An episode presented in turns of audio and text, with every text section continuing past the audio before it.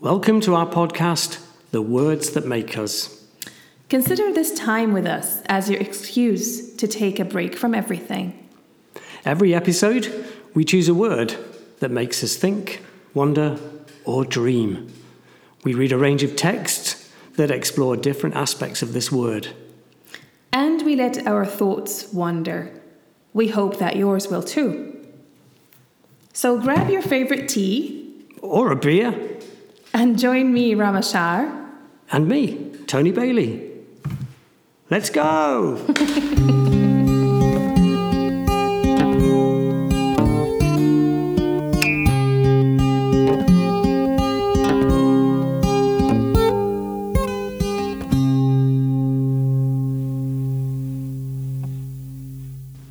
So, today's episode is on silence.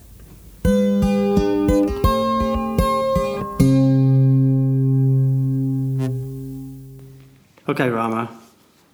The women should keep silent in the churches, for they are not permitted to speak, but should be in submission, as the law also says.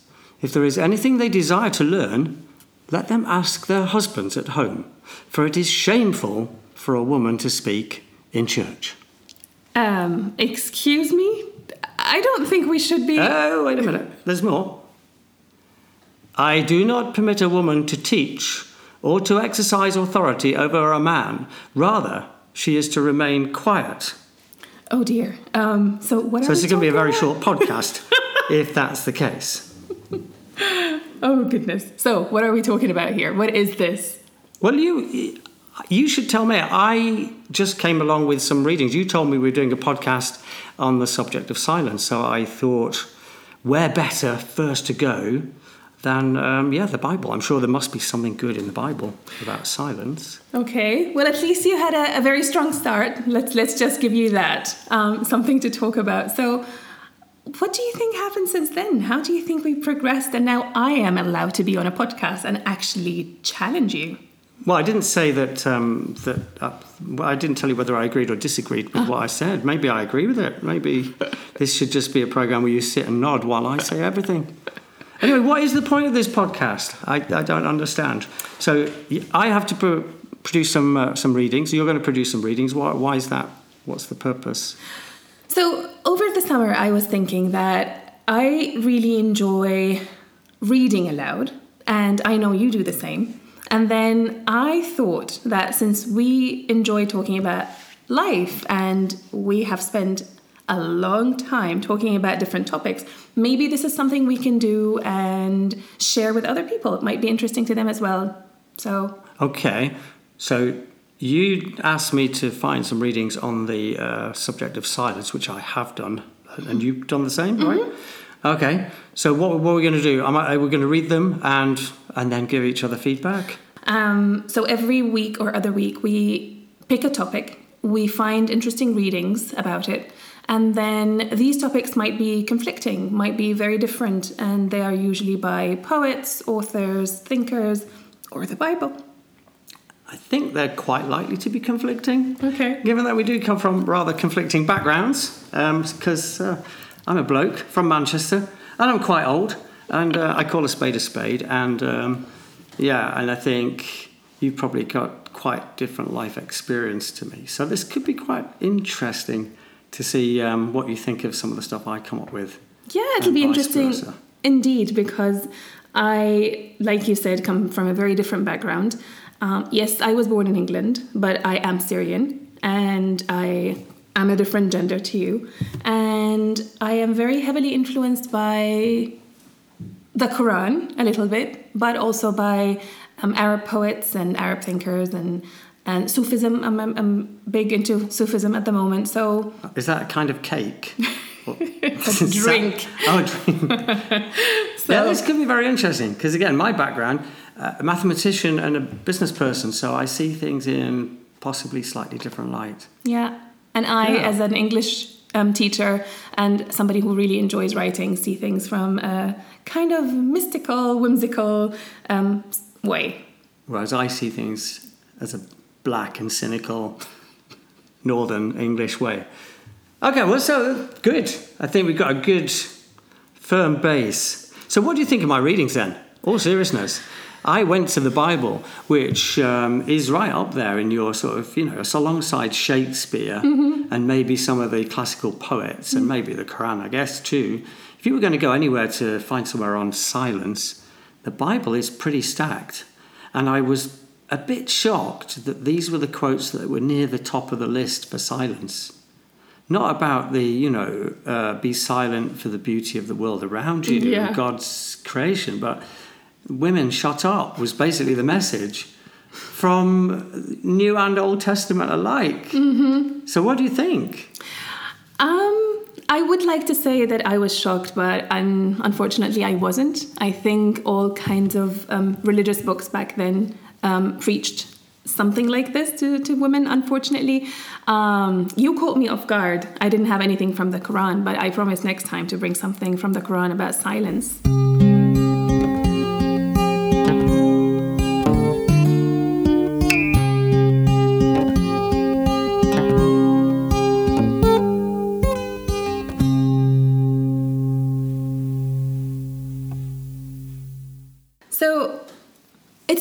Interesting now that I think about these quotes from the from the Bible that you have brought. It is first of all, it's very refreshing to see how far we have come since then.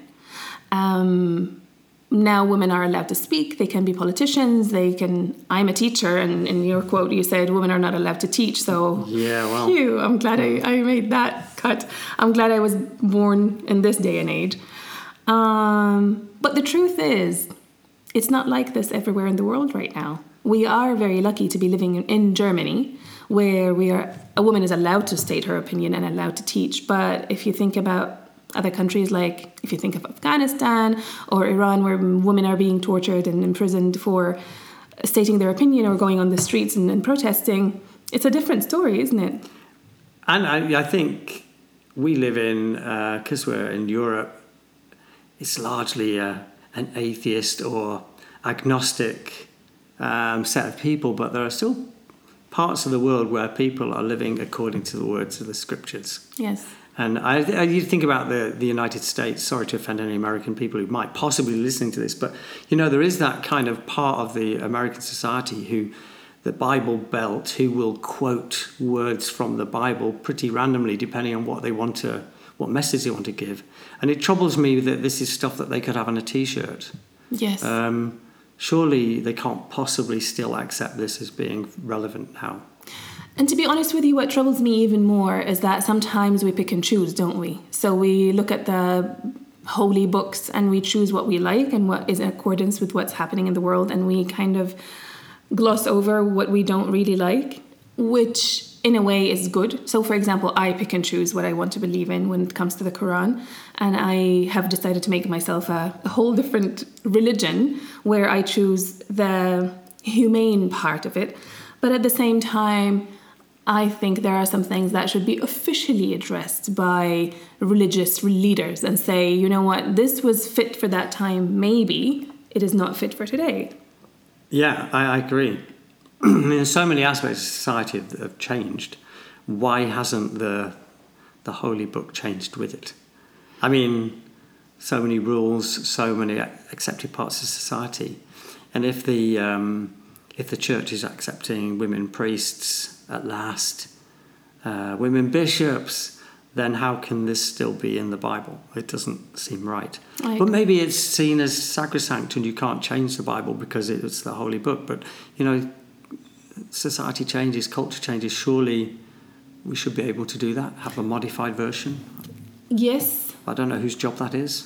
the, the Bible police? I the don't know. Bible police.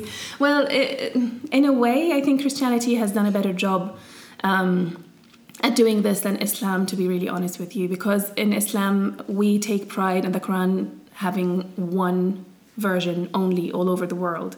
And we consider that a miracle of sorts that no word has been changed and nothing has been omitted. It has been exactly the same as we believe um, Muhammad um, said it. Um, but But other I- aspects of it that have not aged well. Exactly. there are aspects of it that really have not aged well and that should be taken out or at least addressed.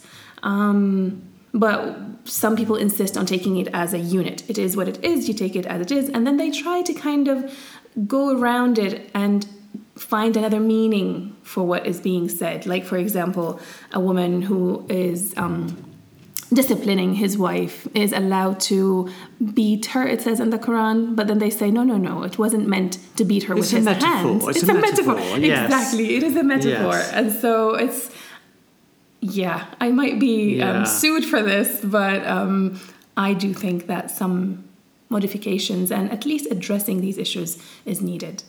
Yes. Well, maybe we should stop there on that one because I just wanted to, um, yeah, stir the water quickly with something. uh, yes, just to get us talking about it because, yeah, clearly these are two pieces of uh, writing that, for me, do not encapsulate what the word silence is about. Exactly. These give bad press to the word silence. Mm-hmm. Silence in the the context here is something. It's an instruction exactly. and it, there's a negative connotation to it that is if you're not silent then it's bad Exactly, that you might be punished for, for not being Yeah. silent. Whereas the silence that we were talking about is the silent the silence that you choose.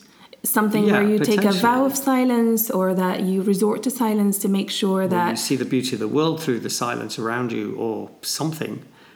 Um, interesting it's not actually linked to this but i was thinking about this uh, idea about the word silence Mm-hmm. versus the word quiet. I don't know if you had the same thought but silence is quiet you know quiet's a very soft word. Mm-hmm. i enjoy the quiet around me and the quiet and the calm and if you're in a classroom and you ask people to just have a bit of quiet that's fine. It's very calm. Silence is very is much sharper and um, yeah has a much stricter connotation to it. Silence in court.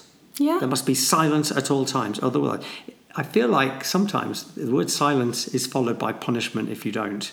There's an element of that. So i get what you're saying about the, the calm and the tranquility the, the positive aspects but the other side is even more so like you must be silent at all costs otherwise you'll die You're, yeah, exactly. you know it's like real black and white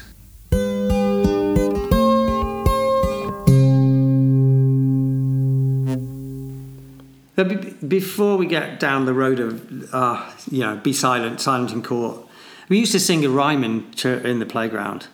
Silence in the courtyard, silence in the street. The biggest fool in all the class is just about to speak. And it's like, is part of that sort of rigmarole. Let, let's see if we can bring a bit of light to the shade that we've done so far.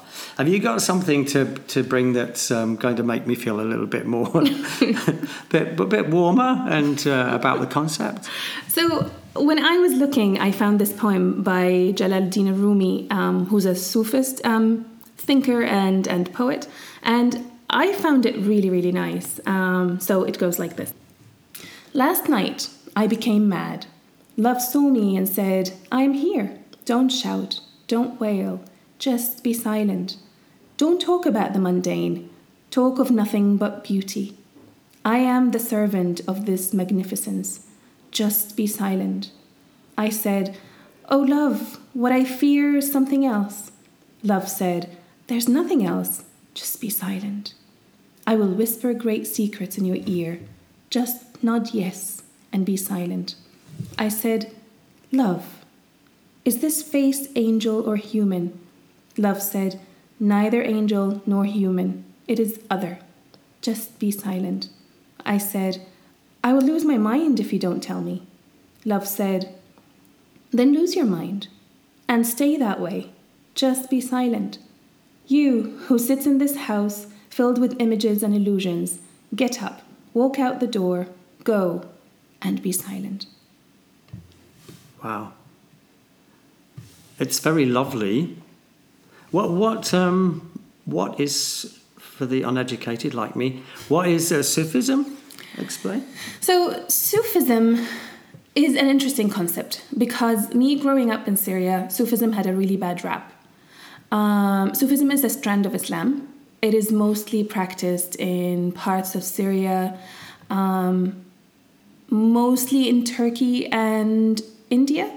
So I'm sure you have seen those. Um, what are what are they called now? I can't remember the dancers, the dervish, the yeah, dervish that yeah, you yeah. know they they twirl around in their big robes. So they kind of when they do when they do that, they enter into a state of mm, trance. They are in trance, and then so they kind of this is a, a state of being united with the source or with with heaven or with God or whatever it is. Um, what I really li- like about Sufism is that it's more of a soul practice rather Yeah. than this harsh idea that we have of Islam. And I'm not saying that Islam is harsh. Like most most Muslims that I know are very moderate in their way of thinking, but they're very harsh on themselves. They are very much into, oh, I will go to hell if I do this, and is it okay? Sometimes they even punish themselves for laughing too loud. They're like, oh, I shouldn't do that. You know, Yeah. that's that's not very modest, and maybe so. Sufism is not like that. It is very much into meditation and thinking and being united with God and. Um, it's I, I don't know that much about it yet but i have been reading more and more about it. I am very interested in something that is more spiritual than dogmatic let's just say. I think it's interesting that the idea that the absence of something creates something else. Because again, we talked about silent, uh, being silent as an order, being the connotation you've got to be quiet. But actually, here, it's almost like in order to truly experience what your real inner self is or the real experience of love is or mm-hmm. you know actually you need to remove everything. You need to be quiet. You need to be silent.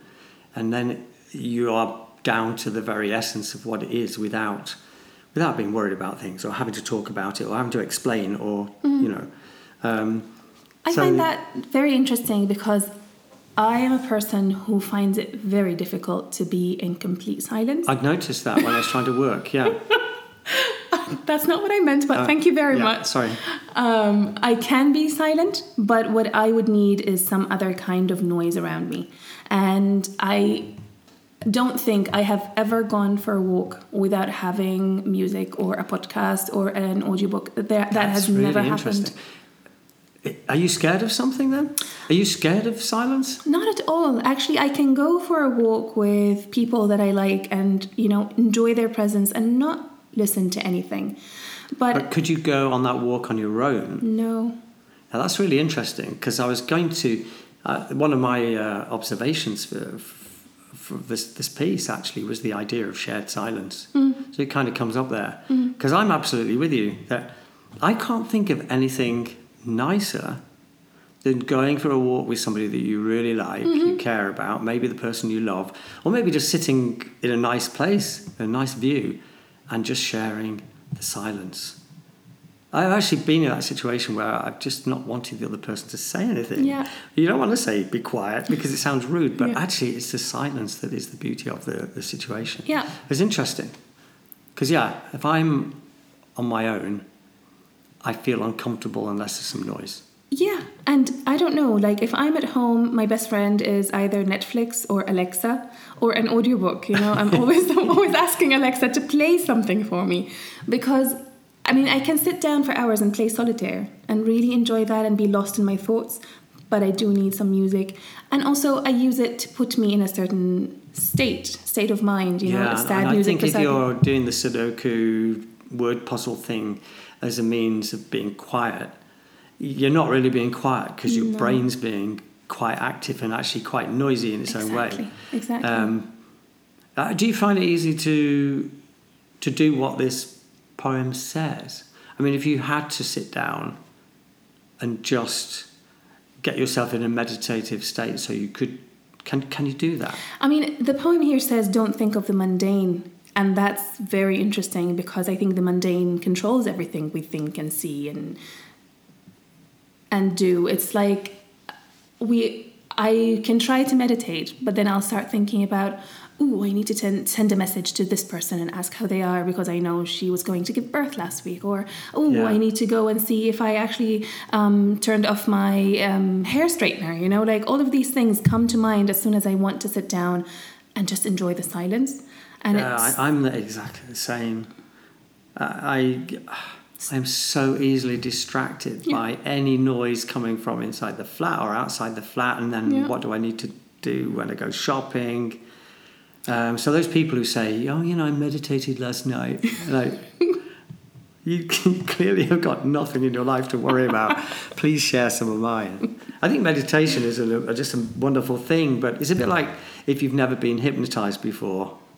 I just long to know what it really feels like because I, I I've been close. Yeah. But the very fact that I'm telling myself, "Oh, you're close," means I'm not close exactly. because I'm telling myself I'm close. So, so you know. here's something I haven't told you yet. I oh think. dear, yeah. Um, so first, let's start with when I want to meditate. My way of meditating is by doing guided meditations. So that really helps me because it puts an image in my head, and then I'm focusing on that. And it's like, and now you're walking here, and now you're doing this, and now think of this tree, and that helps me to meditate. Then but I did go and take um, ayahuasca, which is a psychedelic. Mind tripping thing. It was amazing. It was really something fantastic, and I really enjoyed the trip I went on. Um, and it helped me see things from a different perspective. It really did. It's something that I was worried about that I might go down a dark lane, but in the end, I ended up going on a very colorful trip, which was really, really interesting. And so that was, but it took me quite a few shots to get to that stage. And actually, the guy who was facilitating it, because you should never do something like this on your own, um, the man who was facilitating it said to me after when, when I asked him for the third shot, he was like, I can give you the third shot, but why can't you just quieten your mind? Yeah. And I was like, I, I just can't. I just cannot do it. I can't turn off the chatter. And so it's it's very interesting, isn't It's it? uh, yeah, and you you look at culturally all of these different mechanisms that have been created to try and help you. I, I quite like you know about drone drone music. So there's uh, well a lot of the you, these kind of cha- uh, tantric chants. uh, they're just kind of drone because then you can switch into that. yeah. um, and that's where your mind then goes, and that helps you to to get rid of stuff. And maybe that's what you're doing when you put something on uh, to listen to. It's just acting as a, a shield for all of the other noise. So you only have one noise. Yeah, exactly. I don't know. To replace all that's true, all the chatter. So, do you think that you and I are not capable of being silent, and that's why we're talking about Could be. other things? Could be. I think it's something I really. Um, I, I can be silent, as in I can sit down and Mm-hmm. not It's say anything. yeah. You know, if I was in But the mind is trouble, you must be silent. But I, I cannot be silent in my head for long periods of time. Mm-hmm. Um, I've tried, I really have tried. And, um, you know, people talked about meditation and, and such and you were like. jealous and you wanted to try it, but it just didn't work. I have, to, yeah. I've sat there, taken the pose. I have uh, done all the breathing and I've, you know, but I've never really been able to get myself into that state of, of absolute silence, silence. And, and still and calm.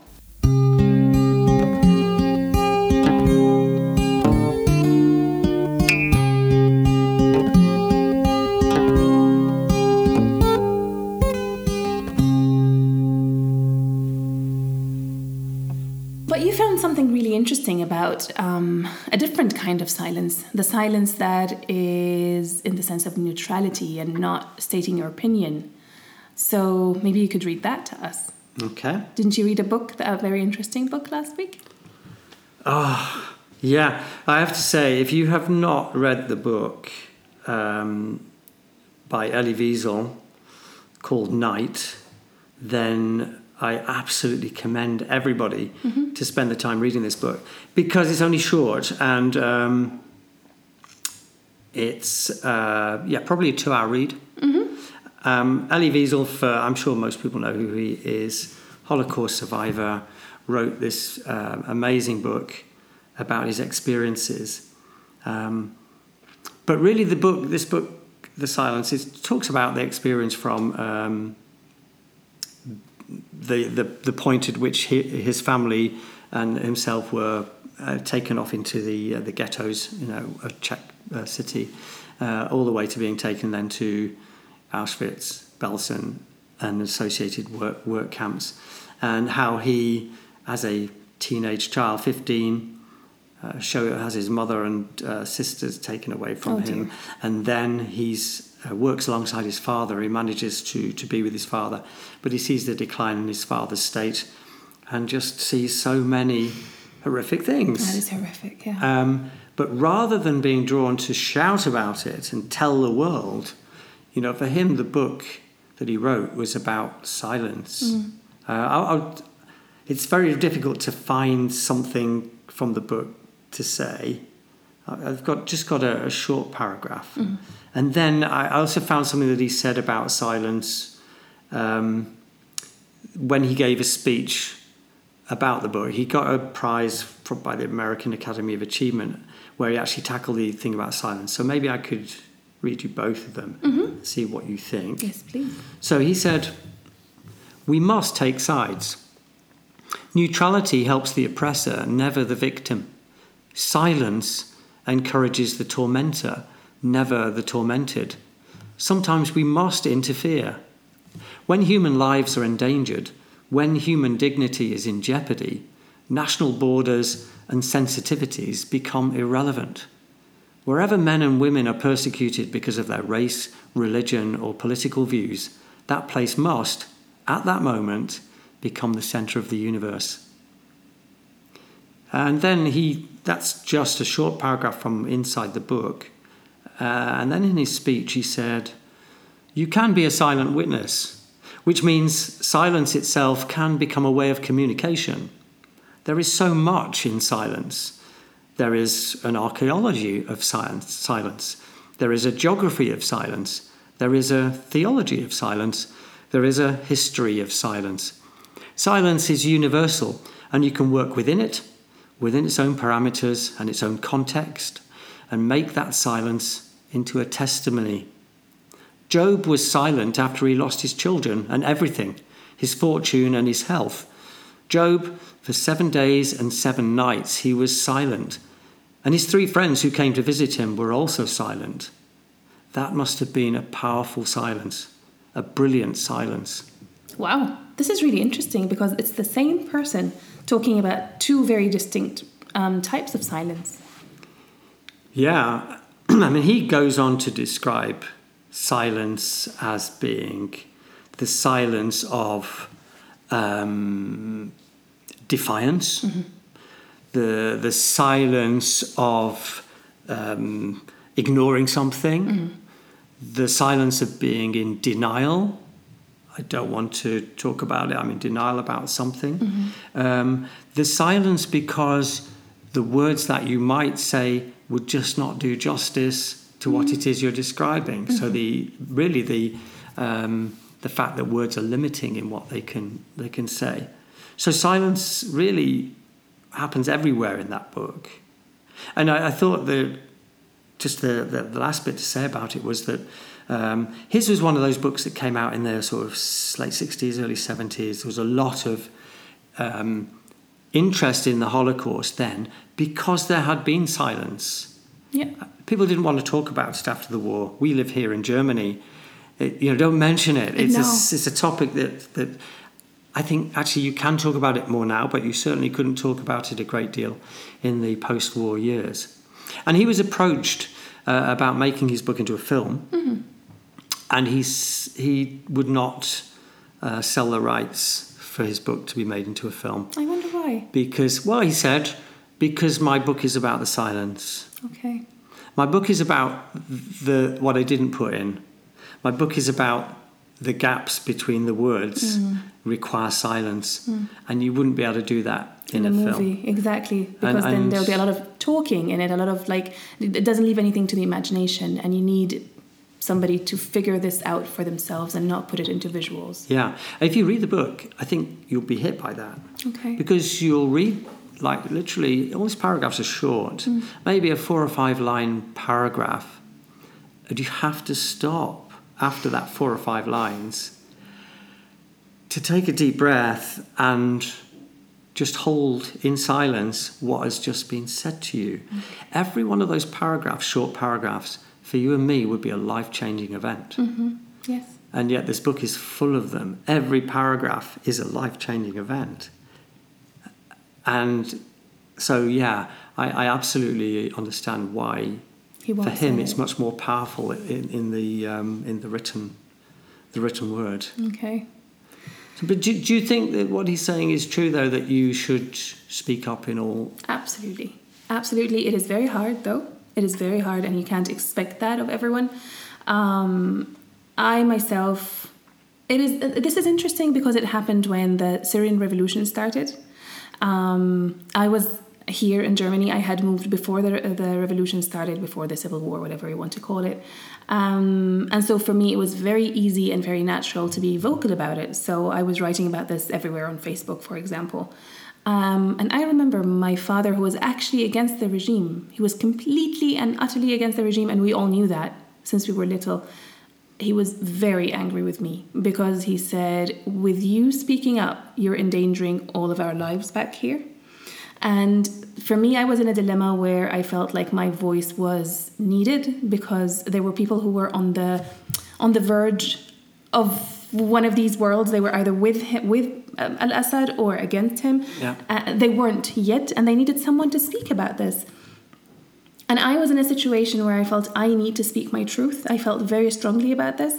Um, and I do remember actually that so the revolution started in March, and I was writing about this. My birthday was in April, and my dad called me, and my mom refused to talk to me. she because was she was very angry with me. She was very angry with me because. I mean, did they agree with what you were writing, but just were not happy with the fact that you were writing it? My dad agreed, definitely agreed with what I said, but he just found it selfish of me to write about it um, because they were still back there and it could be dangerous for them. My mom was actually one of the people that thought this is good enough what we have right now. We have okay money, you know, life is not so bad. We do have, I don't know, great restaurants and great beaches. Life is not so bad. Why do we need to talk about it? And yeah. why do we need to rock the boat, basically? And to me, it was about not just about us it's also about the rest of the country. They did not have a good life. There were many people still who were living under the line of poverty, and and um, we didn't have any basic rights. We didn't have. I remember when I was in grade ten. Was it grade ten? In grade ten, they took us to a mountain to a shooting range, and they taught us how to shoot a, a, a rifle because they were teaching us to be soldiers, basically. So now, when I teach 1984 to my students a lot of it I can completely understand. I was in exactly the same situation when I was growing up. When my father used to say, Don't say things, the walls have ears, and you know, just be very careful. And he was allowed to say some things, but we were never allowed to repeat them in school because this was very dangerous for the whole family. Um, and so it was, was like, This is not okay. And I was quite jealous of what happened, had happened in Egypt. Um, and I wanted the same for my country as well. And then I realized I'm still not sure if what I did was the right thing by speaking up about it because look what happened. The country is now in shambles. Assad is still there. Um, now I wonder, speaking up about it, was that a good idea or should I have, should I have been silent? It's quite ironic, isn't it, that we have so many more channels now that we can Voice. express our, mm-hmm. our views. So, um, you know, if you think 100 years ago, uh, you probably had little choice but to be silent mm-hmm. because mm. who could you be non silent too. Mm-hmm.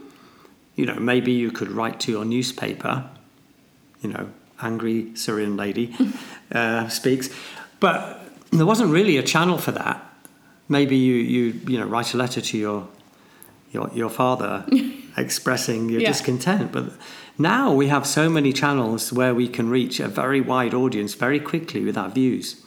And yet, I'm probably more scared than ever to express them mm. because of that, because of what's happening with the response that you get to mm-hmm. any view that you give. Mm-hmm.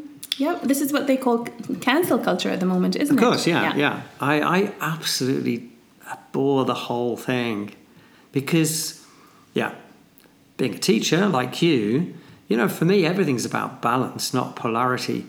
And uh, I welcome the fact that people can express their opinions, and I have the right to read them and say, well, I don't agree with that, mm-hmm. or have you thought about this as an alternative? Mm-hmm. Um, but it appears to me now you run the risk of being cancelled by expressing something.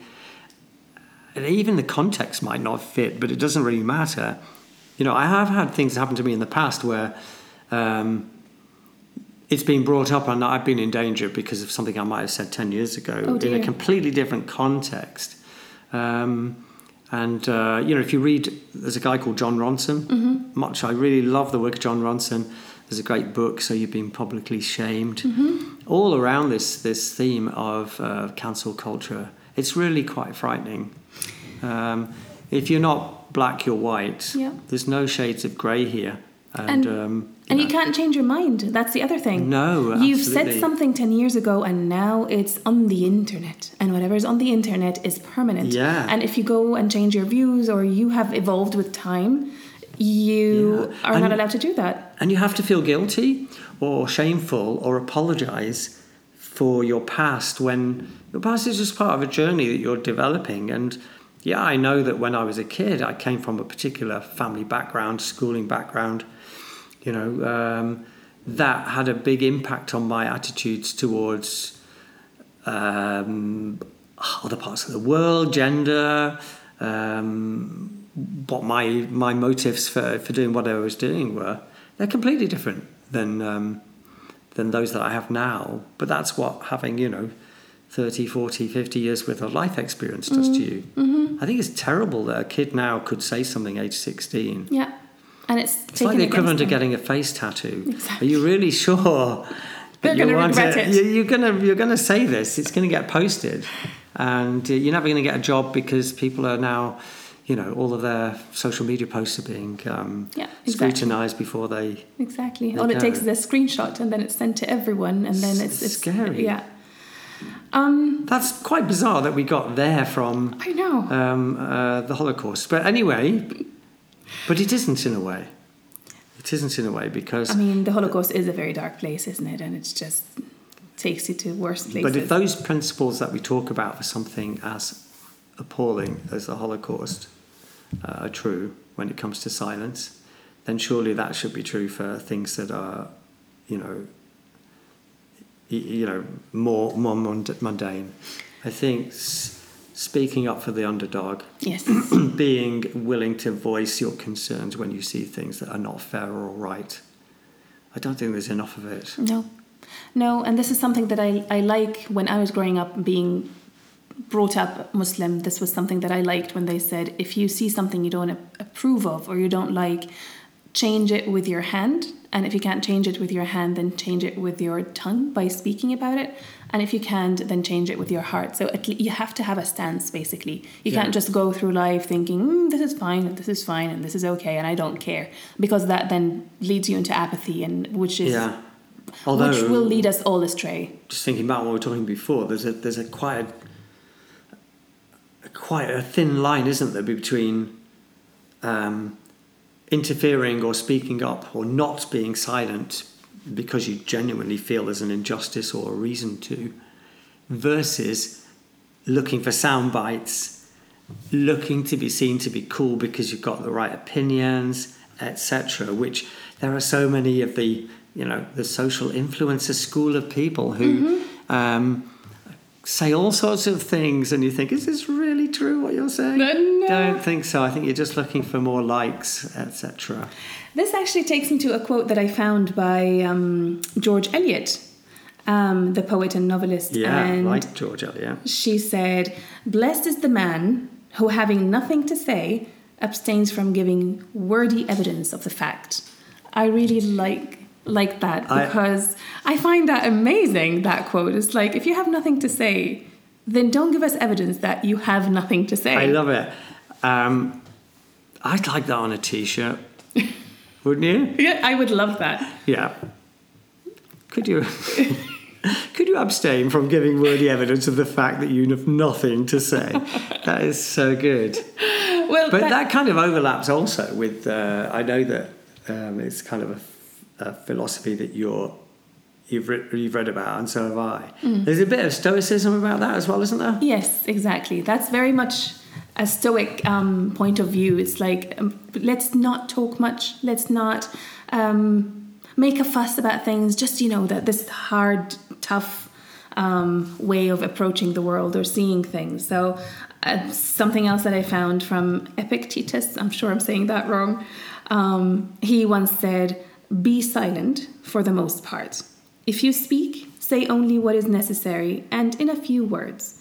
Talk, but rarely, if occasion calls you. But do not talk of ordinary things, of gladiators or horse races or athletes or of meals or drinks. These are topics that arise everywhere. But above all, do not talk about men in blame or compliment or comparison. If you can, turn the conversation of your company by your talk to some fitting subject. But if you should chance to be isolated among strangers, be silent. Whoa. I bet he's not much fun to be around. Epictetus. I think his name is a bit misleading. He's not, Not so epic, kind of epic, more sort of, you know, a little bit dull-tatus. yeah. So I, I'm actually, I wouldn't say I am a stoic Mm. because I don't like to paint myself with any brush. Yes. But I do understand the stoic philosophy and I can see the value in it. However, what he's saying about silence here, I don't agree really. It Or at says- least I don't agree fully. Yeah, exactly. It's again talking about ordinary things like the mundane that we read that I read about before, and it's yes and no. We should not talk about stupid things, but at the same time, small talk is nice. You know, when you want to, to start a conversation with someone, strike up a friendship, it starts with small talk, doesn't it? Yeah. I'm going to say to you tomorrow when you come into the office and say, Did you see such and such a thing? Yeah. I'm going to say, Do not speak to me of gladiators or horse races or athletes or of meats and drinks. Um, yeah, well, I'm not going to waste my time with Okay, good. anymore. No, I, I agree with you because I think Stoicism forgets that there is something called social interaction which has a value associated with it. Um, it's a bit like us in Germany, right? When you say, "Hi, how are you doing?" Yeah. I don't really want to know. I don't really want an answer. I'm just being nice. And Don't just, tell me your life story. I just want you to say, "Yeah, I'm fine. How are you doing?" Um, Although I don't But- like that, to be honest with you. I do not like that. If I say hi, how are you to someone, I do expect them to tell me the truth. And this is something I used to do when people would ask me how I am in the hallway. I'll be like, "Oh, no, nah, I'm okay. No, I'll be like, I'm okay. And then I and then I made a, a vow to myself to never say I'm okay again. To say I'm good because no matter how bad things are, you are usually good, aren't you? You're so much better than many people. So takes us to gratitude again to, Yes. to this idea of like appreciating what you have i'm walking on two feet i am at work things are okay so Yeah. i'm good The Stoicism kind of, um, my, at least my reading of Stoicism and, and the value I see it in it says basically you can't control the future.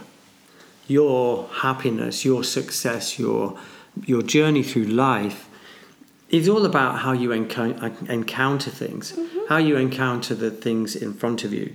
So don't spend a lot of time um, stressing or worrying about those things that are under your control. Absolutely. About a future state that you're probably never going to get to, um, or about a past that has been.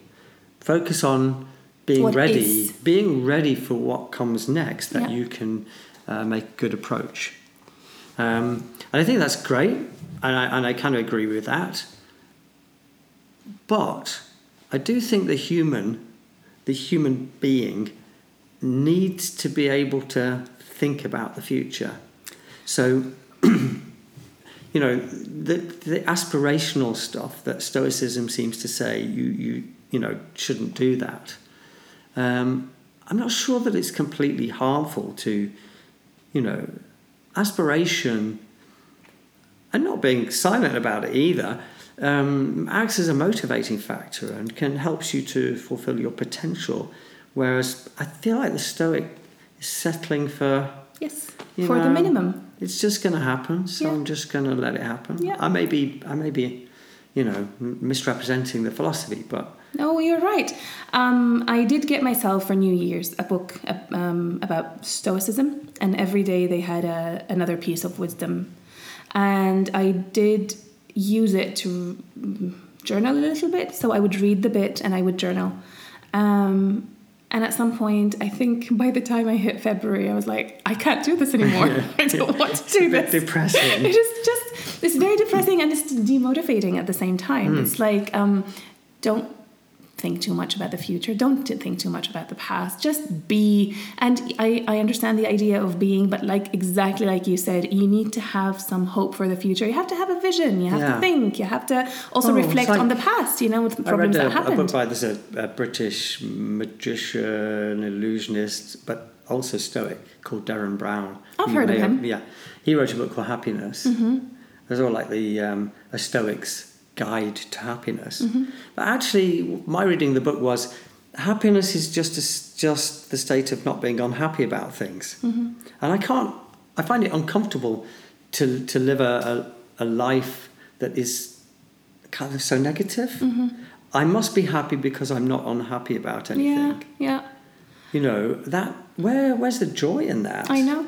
And where's the excitement as you know the imagining what a future state might be like? You meet somebody and you think you're falling in love. A Stoic would, well, it might happen, might not. Let's see what happens. That's not for me. The whole kind of Yeah, the joie de vivre. excitement, the um, you know what could happen, what the endless possibilities out there. I think they're part of the human condition. And I, I think that's what keeps you young, Tony.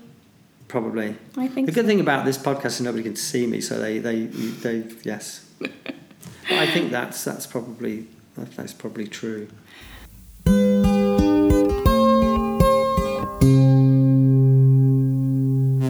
Let's see if So I think we've probably done ourselves to death uh, for this our first episode. I Rama. know. That's pretty good. How was it for you? I think I have really enjoyed this, and I can't believe it's been almost an hour. Uh, it's almost an hour. Yeah.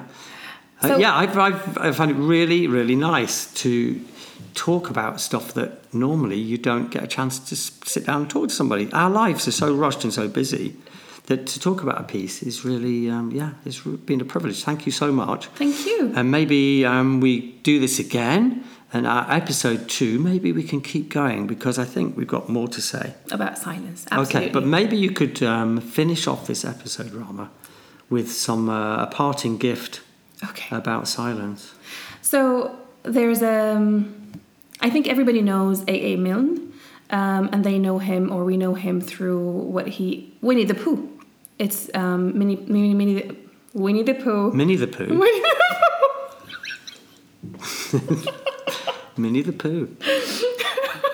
It's a Minnie Pooh. Um, yeah, just this is just short poems. Anyway, so I thought I could read a poem called The Mirror by A. A. Milne. And you may know him from the many warm, sweet quotes you see everywhere, mostly said by Winnie the Pooh and his friends.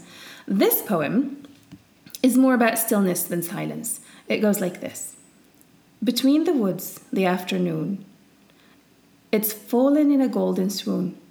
The sun looks down from quiet skies to where a quiet water lies.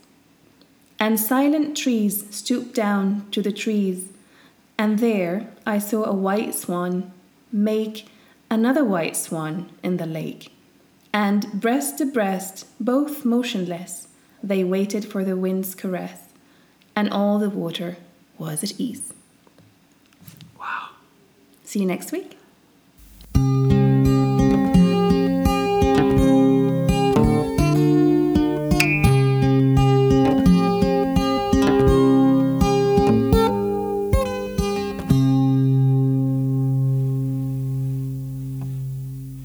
We hope that you've enjoyed listening to the readings we chose for you today. And that our musings have ignited your thoughts. If you've enjoyed this episode, please share it with your friends and those you think would enjoy it.